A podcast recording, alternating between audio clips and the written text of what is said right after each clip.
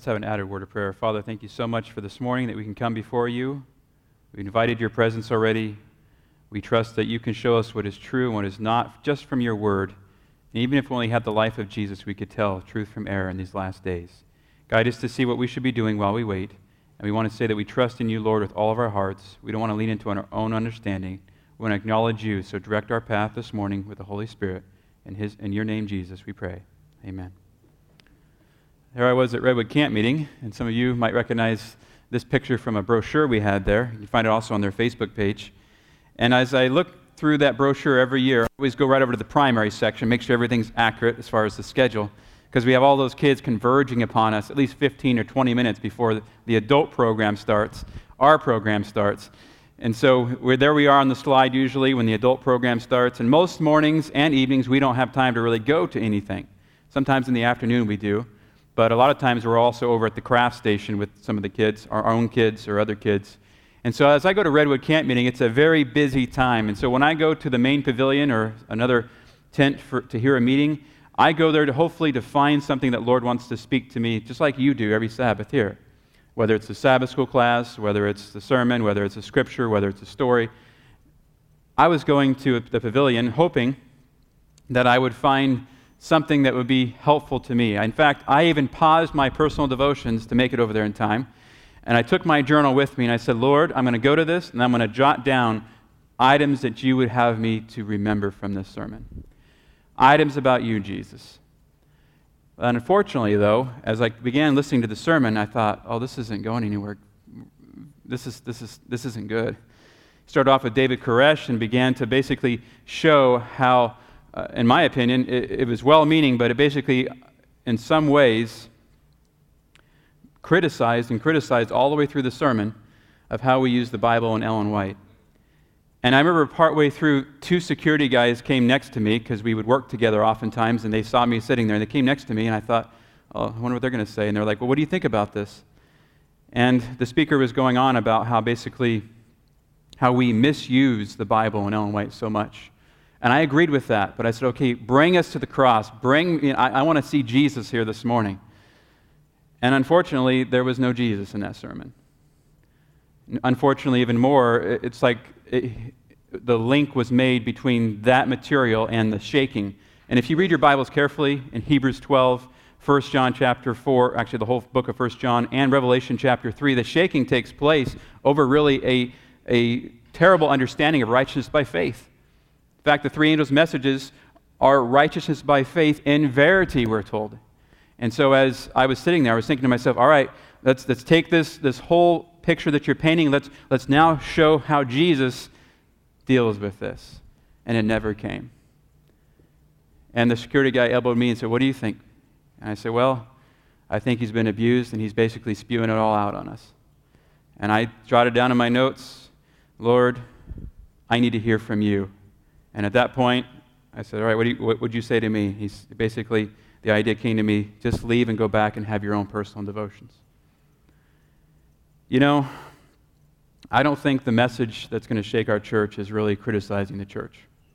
I think the message that's going to shake our church is seeing how all the errors and all the things that would take us and lead us astray go against Jesus, that are antichrist in place of Christ.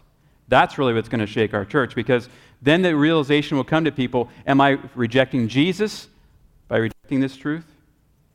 And if so, then a huge shaking will take place, not just some cosmetic shaking. As I think of my role as a minister, and as I went back to my camp, I'll tell you more later on how I regained my focus. But as I, thought, as I left that place, I thought to myself, why didn't the speaker refer to this quote? Of all professing Christians, Seventh day Adventists should be foremost and uplifting Christ before the world. And you say, well, that's before the world, not the church, right? The church somehow needs something different than the world. I need something different now that I become a Christian than when I, when I became a Christian years ago. No, we still need Jesus. You find many quotations from the Bible and also from Ellen White that talk about how we need to spend a time with Jesus, a thoughtful hour each day, imagining especially the closing scenes. And so this morning, I'm hoping that we can lift up Christ here and that the proclamation of the third angel's message calls for the presentation of the Sabbath truth. Here we are from week to week worshiping Him. It calls for that. This truth, with the others included in the message, is to be proclaimed, but the great center of attraction, the glistening jewel of eternity, if you will, the one who we are truly focused on is who? Christ Jesus must not be left out. That is the problem of Laodicea in Revelation chapter 3. Christ has to knock to get in. And in the ancient Near East, you find if that was taking place, especially you have a king who's got a wife and he's, he's knocking on the chamber, she would naturally, you would think, let him in. Right? But what happens in Revelation chapter 3? The message comes and says, basically, if you do not, I'm going to vomit you out of my mouth because you're lukewarm. So if we leave Christ out, then we are in the Laodicean condition. Is that clear?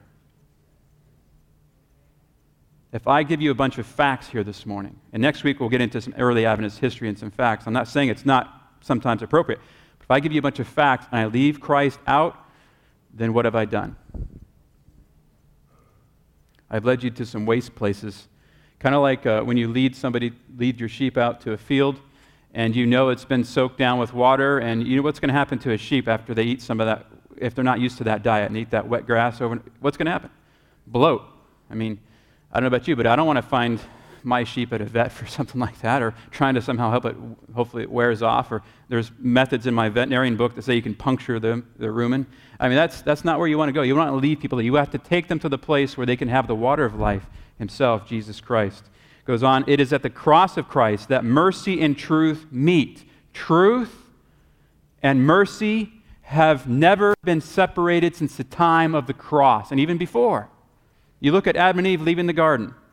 Was there a truth involved? There was a truth. You have to be expelled from the garden. But what was the mercy in that? There will come one who will crush that head of that serpent, will lead you back to the garden. And who stations the flaming angels there at the gates?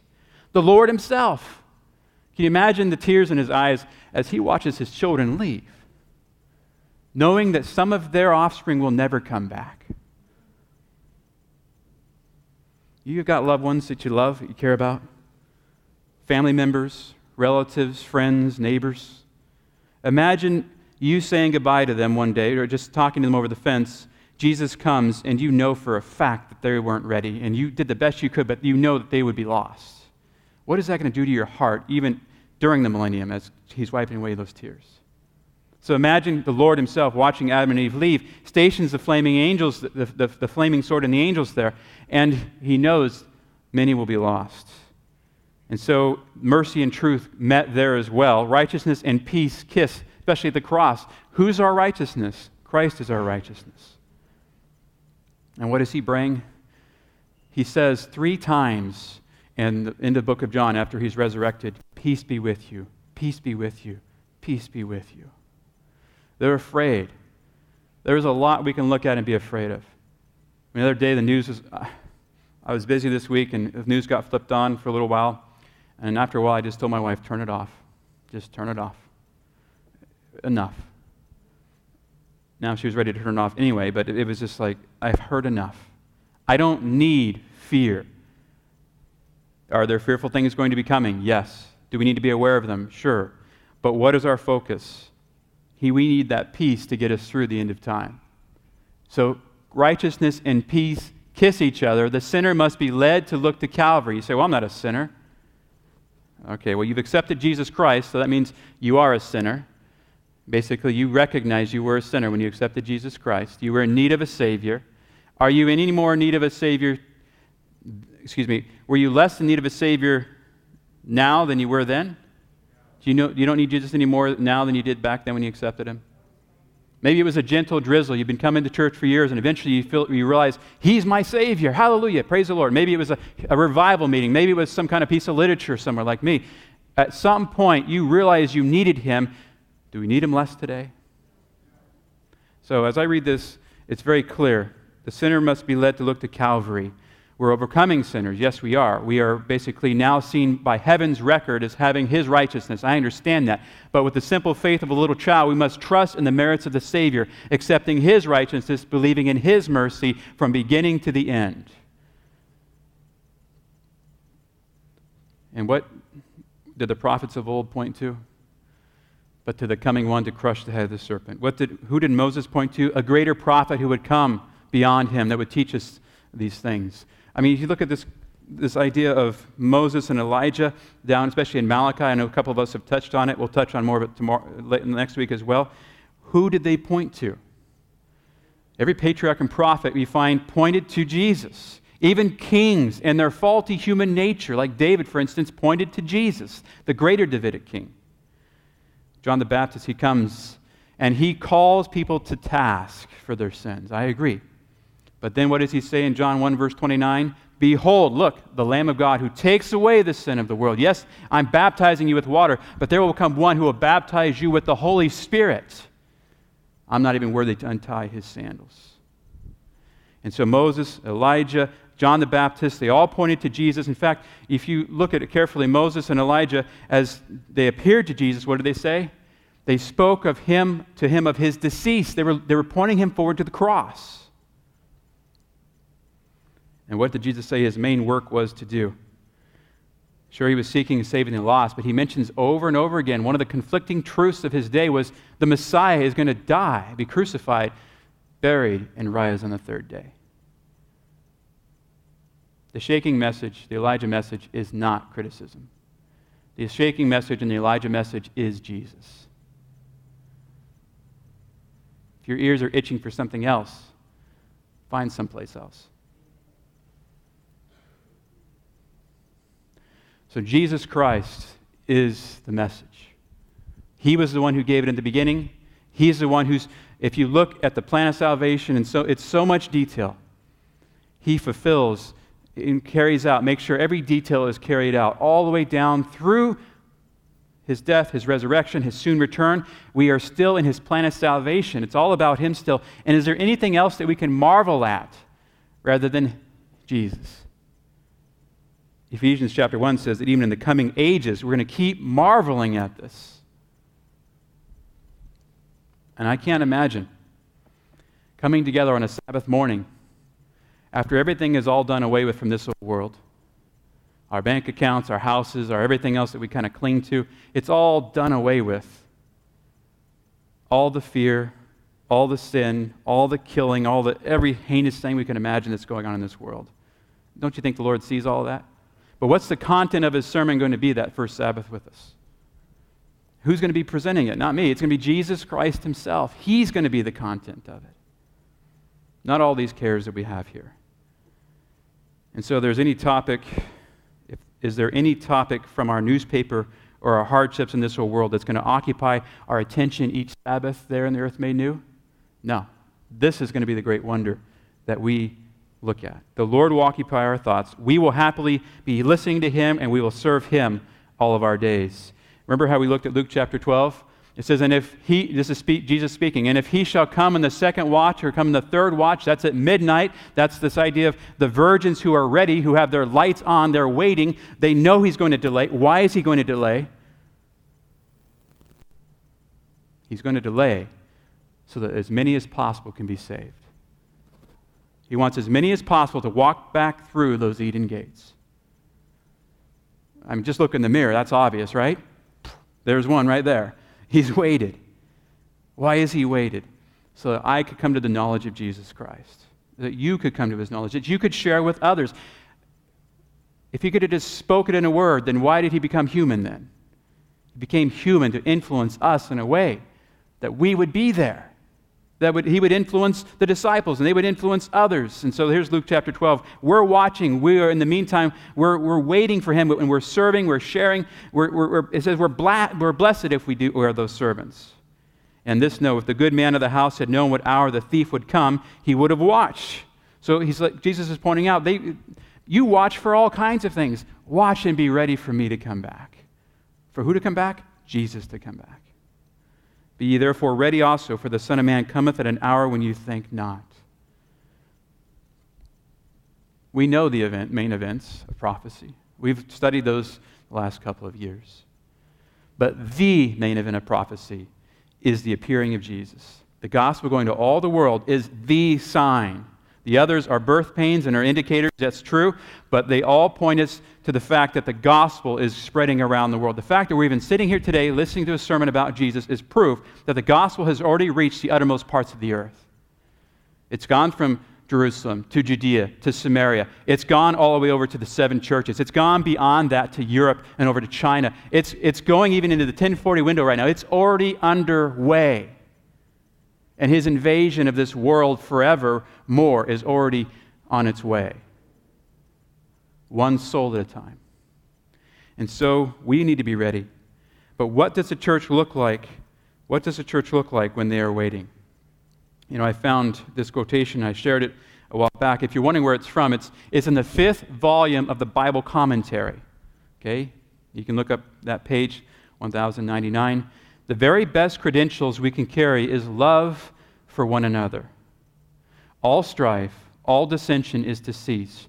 God will not accept the talents of the smartest, the most eloquent man if the inner lamp of the soul is not trimmed and burning. If we're not the ones watching and waiting and, and trimmed and have our hearts focused on Him, He will not accept it. Those pieces of paper I have in my office, I remember I was, I was getting those different degrees thinking, oh, it's just a piece of paper, right? And I remember people talking to me, trying to talk me out of going to school. It's Babylon. And I'm thinking, well, it's a piece of paper, but I'm going to use it as a learning tool that God can teach me along the way. Something through this. Fortunately for me, He put in place in front of me godly teachers. Teachers who believed in the Bible, teachers who believed in our Adventist heritage, our prophetic guidance. That's what He did for me. And along the way, there I was, learning all of these things. And I am not the most eloquent man in the world. I'm sure I slip up and mess up grammar in every single sermon, but that's okay. You should have seen me years ago. You would have heard every other word a cuss word. So it's quite an improvement, wouldn't you say? And so he doesn't take the most eloquent, he takes the one who has the inner soul lit. There must be a consecrated heart and consecrated surrender of the soul. So our message, our soul is all surrendered to Jesus Christ himself. This is what we are to do consecrating our souls to Jesus every day. Paul says, I die daily. Galatians 2:20 says, I am crucified with Christ, nevertheless I live, yet not I, but Christ liveth in me. That is just boggling. That makes a whole lot of changes in my life. I tell you what. Do I see myself as a Christian smoking cigarettes all the time? No, I don't see my. I remember I, I, remember I got out of jail and, and my friends were all wanting to smoke cigarettes, and I'm thinking to myself, Christians, they've been going. I mean, they're not Christians, but they've been going to church. People go to church, they smoke cigarettes. I just couldn't, I couldn't picture it. I mean, I, I, understand we struggle, and they were, they were putting them out in the parking lot and coming inside, but, but I just said to myself, I'm a Christian. I, don't want our I don't want to kill myself off. And that was my motivation for quitting smoking. It had nothing to do with, hey, I want to you know, take a, this plan or that plan. It was, or my health. It was all, Lord, I just don't see, I just don't see this temple having that in it. And that happened to a lot of other issues too. From my diet, I mean, we'd kill a steer every year and have a whole freezer full of meat. And I still remember thinking to myself, as I was going to a health class, now, by the way, those of you who eat soy, be careful because it's causing breast cancer, some of it is. You understand that, right? So it's the canning or something, something in the process is doing it. Not the soy, but it's just something in the process. So be careful on that, that stroke. I still remember doing the research about meat, thinking to myself, oh, okay, I'm to I'm gonna prove that my meat's all right. And I went to a health class at a community college, and I discovered in the process that soy had 50% less fat, basically no, I mean, no cholesterol. And I said to myself, huh, the coach of this class is to ask me what I found. Do I want to keep eating meat? And I still remember the pizza in my hand, the, the, the, the hamburger pizza, as the Holy Spirit said to me, Murray, you're going to have a heart attack like your dad and your grandpa. Stop eating that meat. And it was nobody coming along and, and, ref, and, going through my refrigerator. It was the Holy Spirit saying, Murray, I want you to live as long as possible. And so that's why I'm telling you, even with soy products, be careful because there's some evidence that's showing that that's a problem as well. We should take care of this temple, consecrate it daily, use it for God's glory. That's what this is talking about. Consecrating God, our temple to God. And so while we wait, we want to know the Savior. We want to serve the Savior. And you know what? This is my theme for the whole year sharing the Savior. Is that too simple? I want to be ready to know him personally, but it's not enough for me to know him, not enough for me to have those personal devotions, not enough for me to reflect on Scripture and say, Lord, wow, powerful, you're doing such a wonder in my life. It's got to be more than that now. It's got to be going out. And that's the problem with all these sermons that I'm preaching. Too many words, not enough action. You're all going to see a huge change in the next year. Because I used to have four and five churches, I would not be at the same church every Sabbath. I'd be out doing evangelistic meetings in town after town. I'd be going out door to door all the time in my five days during the week before I make my board meetings and all that. I'd be guiding members through training seminars, and I can honestly tell you I have failed you in that in the last two years. I've babied this church. I've learned in the process, and I've been reminded.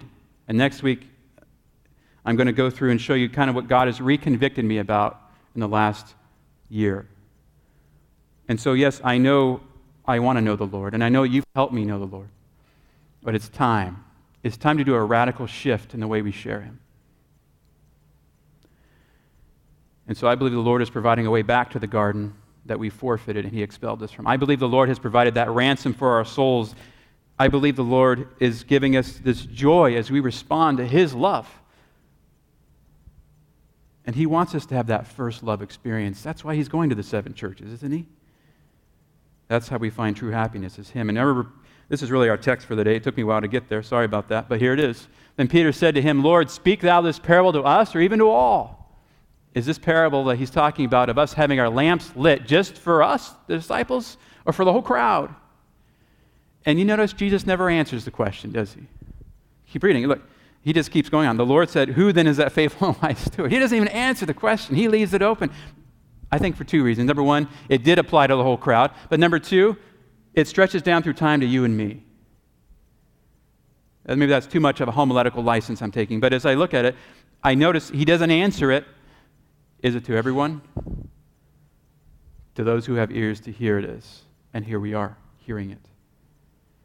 This leaves this parable open to be applied not just to those disciples, not just to the crowd of his day, but even to our day today because we are reading as his disciples today.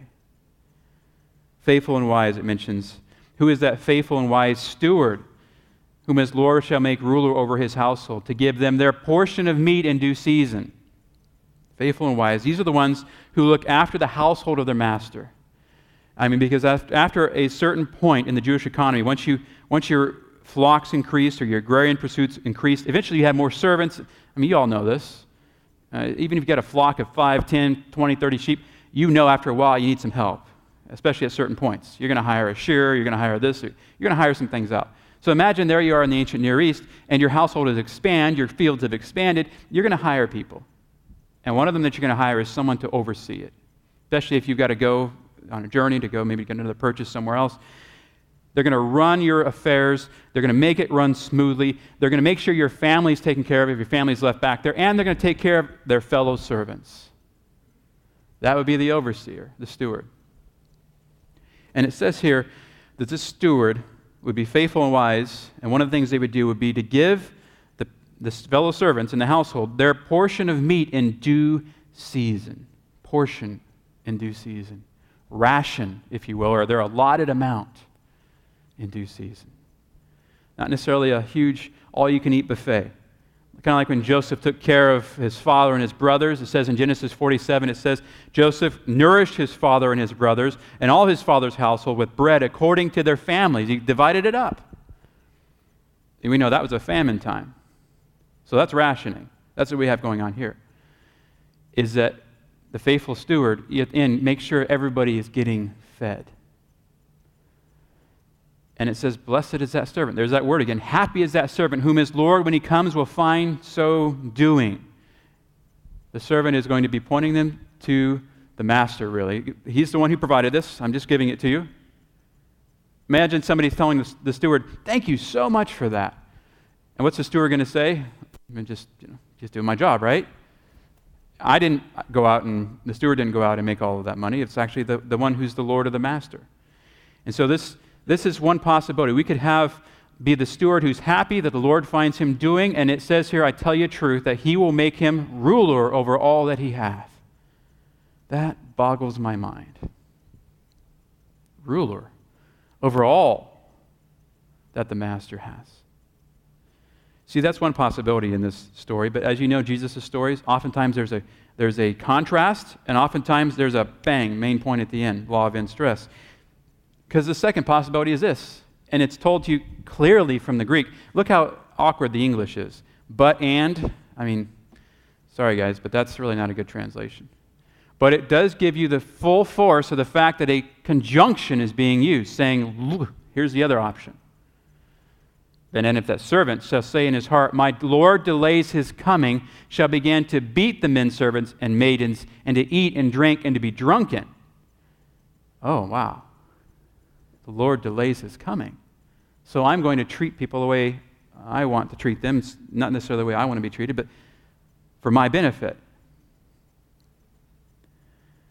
This is either in a sense of someone scoffing, oh, he's, he's never going to come back, or what if it's in a sense of thinking, well, things haven't quite happened the way the prophecies say they're going to. So I got some time.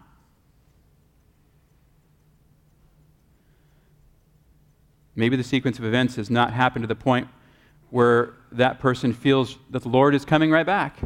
Maybe the sequence of events has led them to have a sense of ease, like, oh, oh, wait a minute. All the world religions haven't united yet. Sunday law hasn't taken place. I guess I'll just, right? That's not the way the Lord lived his life. And he knew the time prophecies. And he knew that there was a 2300 day prophecy, didn't he? He knew that. And yet, what is he doing every day? He's teaching, he's healing, he's preparing his disciples, he's sending them out, he's debriefing with them, he's sending them out again. Eventually, he gets 150, and eventually it spreads and 500, and you get thousands. He knows all that's going to take place. He also knows of a great persecution that's going to wipe out thousands of them.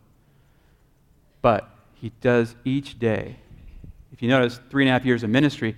But I, I was this morning reflecting on some scripture, and I thought, okay, Lord, what was heaven like for 33 and a half years while you were, you know, you ever asked that question? I, I never even asked that question before. But imagine here's God becoming human for 33 and a half years, the Son.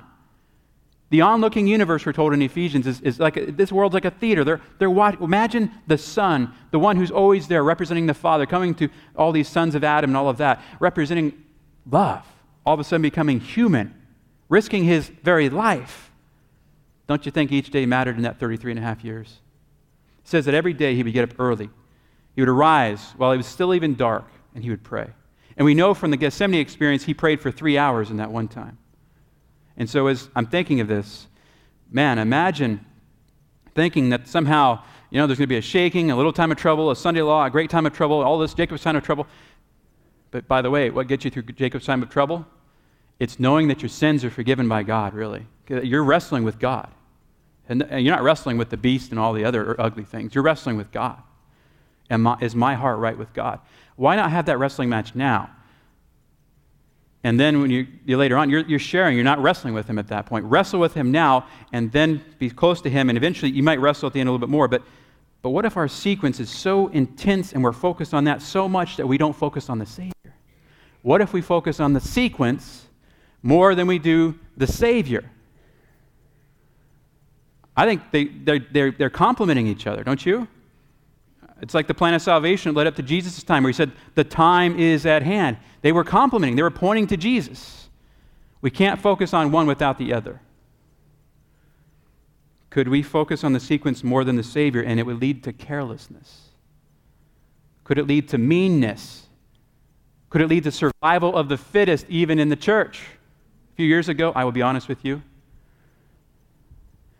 I was done a few years ago with all organized religion. Not with Jesus, not with the Bible. I was tired of being stabbed in the back by people that I trusted. And then I would find out later that basically they were, they were you know, basically the pastor is, has to be a forceful dictator type guy, and if you're not, you're a weak leader. You're seen by some as a weak leader.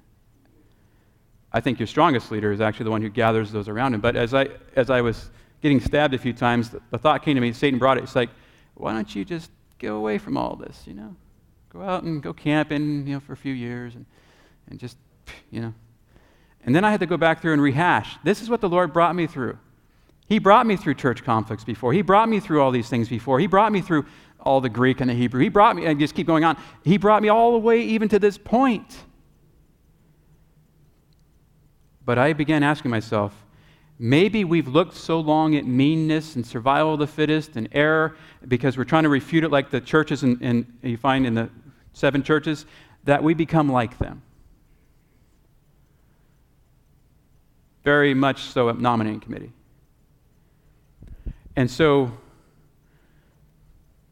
if we focus on the Savior, though, I don't think it's going to lead to meanness. I don't think it's going to lead to care, care, carelessness or callousness or self confidence. Look at me. And so, as I look at this text, beating the, their fellow servants, you could apply that in so many ways. But just simply, it's this the one who's focused on their Savior rather than, hey, things are kind of delayed, he's not coming back, I can do what I want. If you're focused on the Savior, you're not going to even focus on the sequence. You're going to do the duties that he brings before you each, each day. You know what needs to be done. You're faithful, you're wise, you know what needs to be done. Because if you don't, you end up becoming an infidel. You, you see that word unbelievers down there? You can point you a ration, a severely cut ration, with the unbeliever. That's infidelity in the Greek. Infidelity. That's like cheating on somebody that you love. So the Lord of the servant will come in a day when he does not look for him. A sequence isn't quite right, but here, oh, okay. I'm not saying that's exactly what's going to happen. I'm just saying maybe it didn't happen exactly the way he planned. Maybe things kind of went ra- more rapidly than planned. And then, boom, there, there's the master at an hour when he is not aware, and will cut him in sunder, will point him his portion with the unbeliever. So we really have two people that we can look at here. We can be the one who's faithful and wise, who, who takes care of those around us, who feeds them their portion. You apply that to the Word of God, or those who basically are like this. And I believe these people here are Satan's right hand helpers. Because I believe while we wait, we must not become beastly like the beast that we oppose. I believe that we must not begin to get drunk on the doctrines that our hu- human nature wants to hear. We must instead look for our Savior. We must know Him. We must serve Him. We must then speak of Him and share Him. We reprove sin, but we do it. And look at this quotation Satan well knows that all whom he can lead to neglect prayer and the searching of the Scriptures will be overcome by his tactics. What, are those, what is that prayer and the scriptures going to do for you? It's going to unite your heart in oneness with the Savior. Enoch walked with God in oneness with Him. We must have that. Therefore, he invents every possible device to engross the mind. Now, we got more now than they did then, don't we? We're not in horse and buggy era where they're trying to do all that stuff we watched on the mission video. And we're not, we're, we can communicate in so many ways. We can watch on demand anything we want, basically. You may have to pay for it, but you, you can watch it. And there has ever been a class professing godliness who, instead of following on to know the truth, make it their religion to seek some fault of character or error of faith in those whom they do not agree. Such are Satan's right hand helpers. Not even left hand, right hand helpers. The kind that you say, go.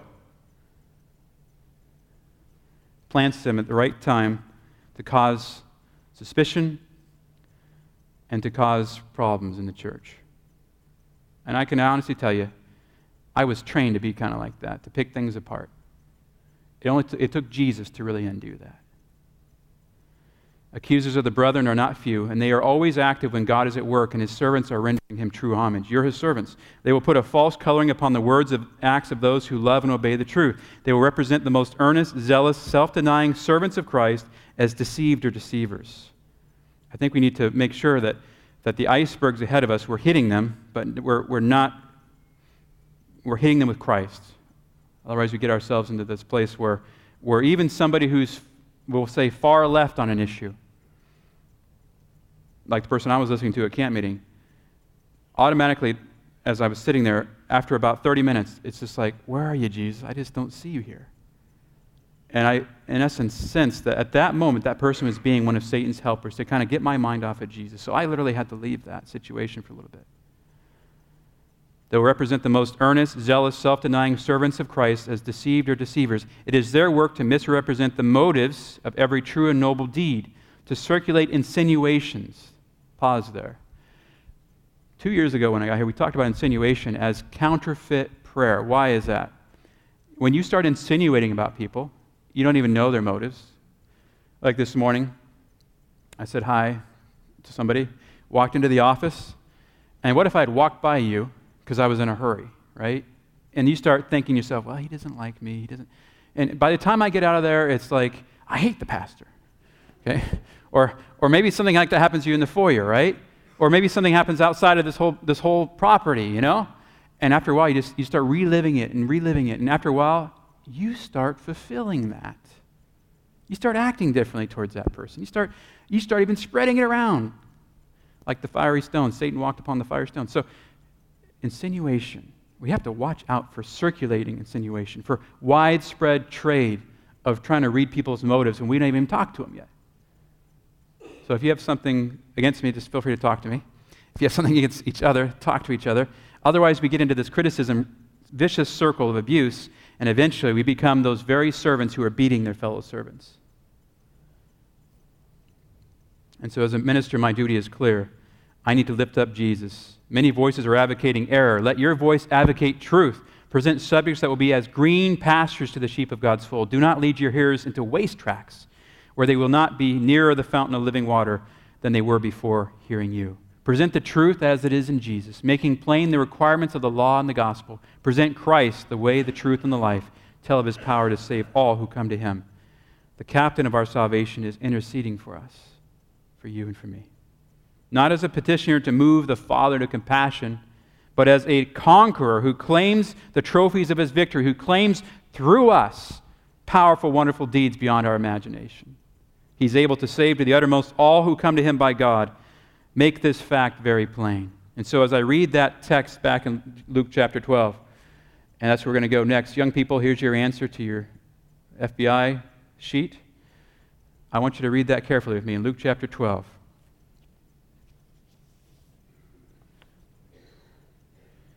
He who do not know, yet committed things deserving of stripes, shall be beaten with few. For everyone to whom much is given, from him much will be required. Luke chapter 12, verse 48. And to whom much has been committed, of him they will ask more. So as you look here, there's a servant who knew his master's will, verse 47, does not prepare to meet him, and it says he will be beaten with many stripes. In verse 48, but he who did not know, yet committed the things deserving of stripes, will be beaten with few stripes. What is he telling us here? we have the opportunity to know. Of all the people I've interacted with, I remember when I first became a Christian, I went around different churches. The Seventh day Adventist Church, I felt so impressed with our Bible knowledge that, that, that we would, and not only that, but the love of Jesus. When I first came in the door of a church, and these people were hugging me because they've been praying for me. They didn't realize what I was struggling with at the time or what I had been struggling with, all the whole story. I didn't know much. But I think as Seventh day Adventists, we have been given a lot of light. And if we don't let that light shine, it's darkness. If we keep it to ourselves, if we somehow let it get short circuited by us going after each other, then it says there, we'll be beat with many stripes. That's one thing I never really had to deal with was the belt or all of that very much in my family. And I don't think God is looking around with a huge heavenly belt to whip you. But I, I do believe there's a, a punishment coming. There will be, there will, imagine the anguish of soul if for some reason something got in our way of sharing love, the love of Christ with people and those people died or something while we were in the whole midst of that whole mess. We must remain focused on Him, keep our lamps trimmed. It says that they knew the Lord's will. They knew that the Lord wanted them to care for their family, their, their spiritual family, their possessions, the fellow servants. They gave their all for Jesus. Much is required of us. Paul knew much, and Jesus required much from him. Moses was trained in the schools of Pharaoh, and Daniel in the courts of Babylon, yet they used that knowledge, that much, for God. You have been given various experiences, various trainings in various fields, various knowledge. God is requiring that of you and of me. And I believe this also shows us that God can use any of us. Any of us.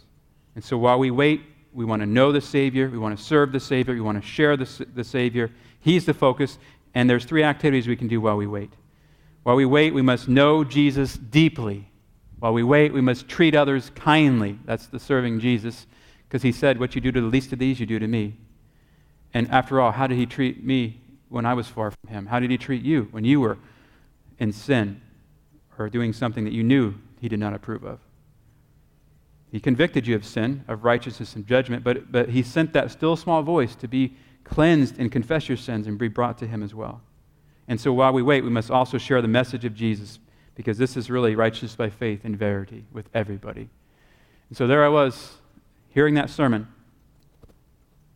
Thought it was well meaning. I was looking for any word from Jesus. And I went back to my campsite, took out my journal, began looking at a few Bible verses that I had already planned to look at that morning. And as I was reading those Bible verses, it was about God's peace. I looked up, and what do you think I saw? And not quite like that. But I, I was sitting under the redwood trees. And I just imagined to myself how many years those trees had been there for, and how many years they'll be for in the future if the Lord doesn't come. And I imagine thinking to myself, Lord, what's it going to be like to be under that tree of life? That tree of life that's been there since the Garden of Eden, all the way down. I don't see any record of it being chopped down, do you? It's there in the earth made new. What's it going to be like to be at your feet? And the simple, still, small voice said, It's going to be like this. There I am, reading his words, asking him to, to reveal things to me. Put aside all the criticism of that sermon and just said, you know, okay, that's, that's where somebody else's journey is. That person's been hurt and abused, and they're putting that on other people. But I'm going to stay focused on you, Jesus. That's what I'm going to do. There was that peaceful scene and later on, as I read my devotions, he kept saying, Peace be with you, peace be with you, peace be with you, three times. And so while you and I wait, let us firmly be anchored in Jesus. Let us sit at his feet. Let that be the place where we go from, where he says, Bid me, He bids me go through the voice of woe, his voice to me is calling. Let him bring you to that place, and then go face the world. Then go face the errors. Then go face everything that goes against him. But face it with Jesus as your anchor. I'm going to invite our pianist to come and to play this song. And next week, I'm going to call for a specific decision as to what we can do as a church to begin sharing this with not just Anderson, but beyond as well. But this week, I just want to say, would you like to be firmly anchored in Jesus Christ? Would you like to be that faithful steward, servant of Jesus, who looks to him daily as your friend and then shares that portion with those around you? If you'd like to, feel free to stand and sing this song with me.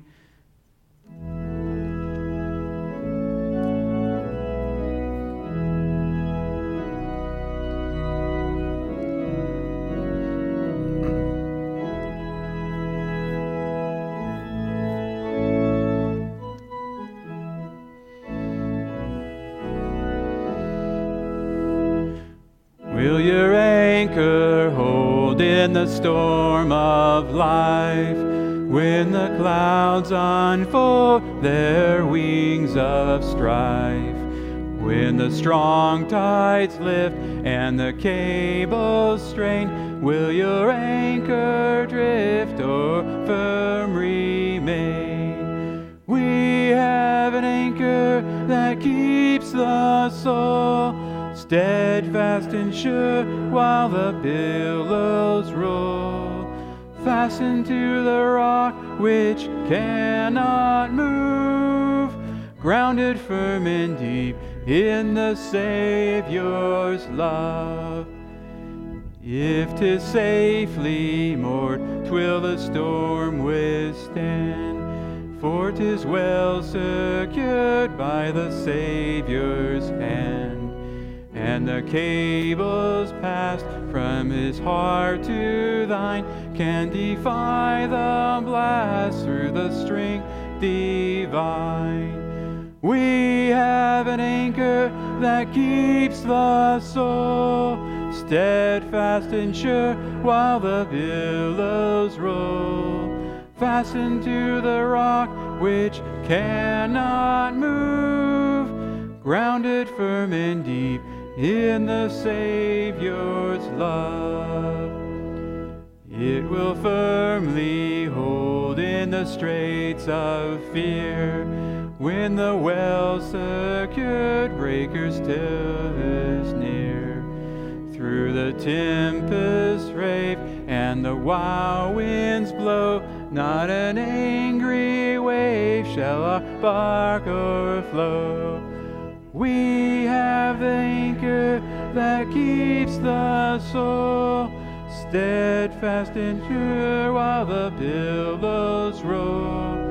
Fastened to the rock which cannot move, grounded firm and deep in the Savior's love. It will surely hold in the floods of death when the waters cold chill our latest breath. On the rising tide, it can never fail with our hope abide within a veil. We have an anchor that keeps the soul steadfast and sure while the billows roll. Fastened to the rock which cannot move, grounded firm and deep in the Savior's love. When our eyes behold in the dawning light, shining gates of pearl, our harbor bright, we shall anchor fast to the heavenly shore with the storms all past forevermore. An anchor that keeps the soul steadfast and sure while the billows roll. Fastened to the rock which cannot move, grounded firm and deep in the Savior's love. Father in heaven, we're so thankful of Jesus. We're so, so thankful that he left courts above, came down to this world, takes us literally by the hand with all the truths he's given us, and leads us step by step in a journey with him to that beautiful harbor that you have ahead of us. Guide us to stand firm in you today. Guide us to know you because really, in knowing you, we can face all error, all fear, all war around us. Thank you, Jesus, for your love. Guide us all the way to the new earth where we will see you face to face. And I pray that all of us will be there. In the wonderful name of Jesus.